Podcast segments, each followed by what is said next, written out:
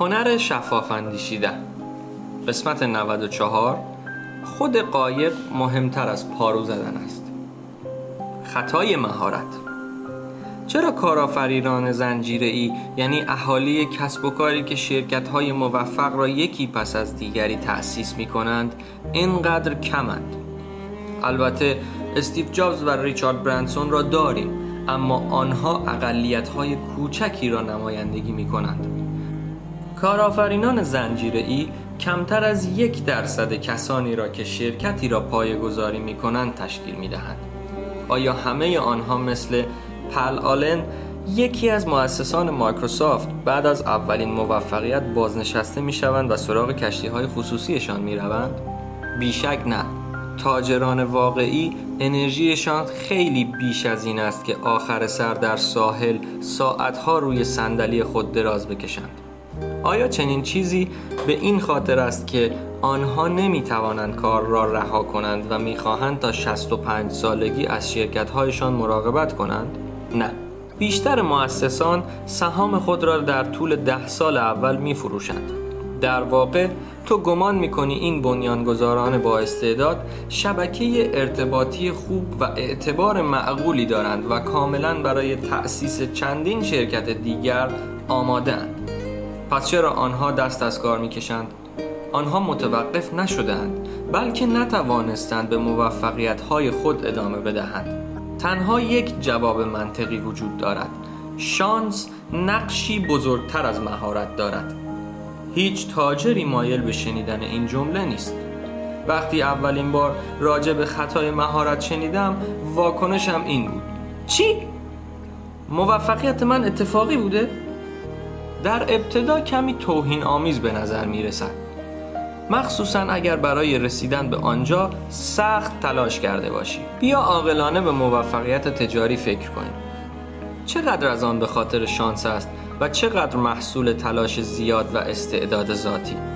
سوء برداشت از این سوال ساده است.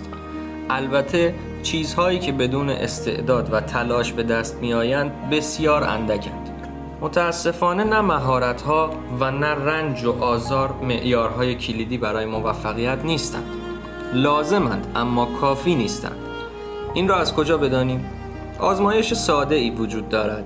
وقتی یک نفر در دراز مدت موفق است و علاوه بر آن وقتی نسبت به افراد با صلاحیت کمتر در دراز مدت موفق است، فقط و فقط دلیلش را باید در عنصری به نام استعداد جستجو کرد.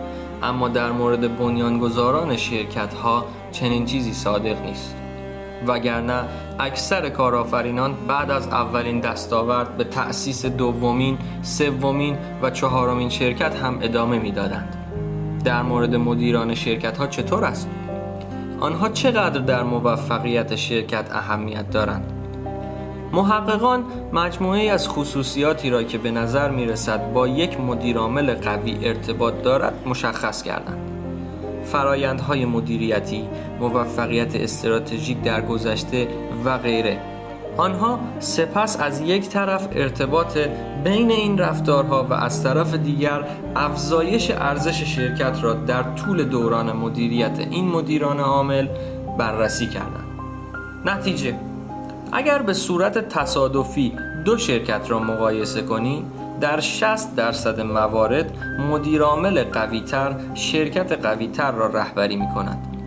در چهل درصد موارد مدیرعامل ضعیف‌تر در رأس شرکت قوی‌تر است. این فقط ده درصد بیشتر از حالتی است که اصلاً هیچ ارتباطی وجود نداشته باشد. کانمن میگوید سخت است تصور کنی مردم با اشتیاق کتاب‌هایی را می‌خرند که به دست پیشتازان تجاری که فقط کمی از میانگین بهترند نوشته شده اند. حتی وارن بافت هم بت‌سازی از مدیران عامل را تایید نمی‌کند. یک پیشینه مدیریتی خوب بیشتر تابعی است از اینکه در تجارت سوار چه قایقی شده‌ای، نه اینکه چقدر خوب پارو می‌زنی. در برخی حوزه‌های به خصوص مهارت هیچ نقشی ندارد. کانمن در کتاب تفکر سریع و آرام بازدیدش از یک شرکت مدیریت سرمایه را توصیف می‌کند. یک برگه به او می‌دهند که عملکرد هر یک از مشاوران سرمایه‌گذاری در هشت سال اخیر روی آن نشان داده شده و به هر کدام یک رتبه داده‌اند.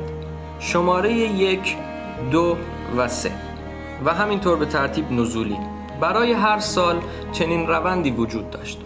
کانمن خیلی سریع ارتباط بین رتبه ها را در سالهای مختلف محاسبه کرد.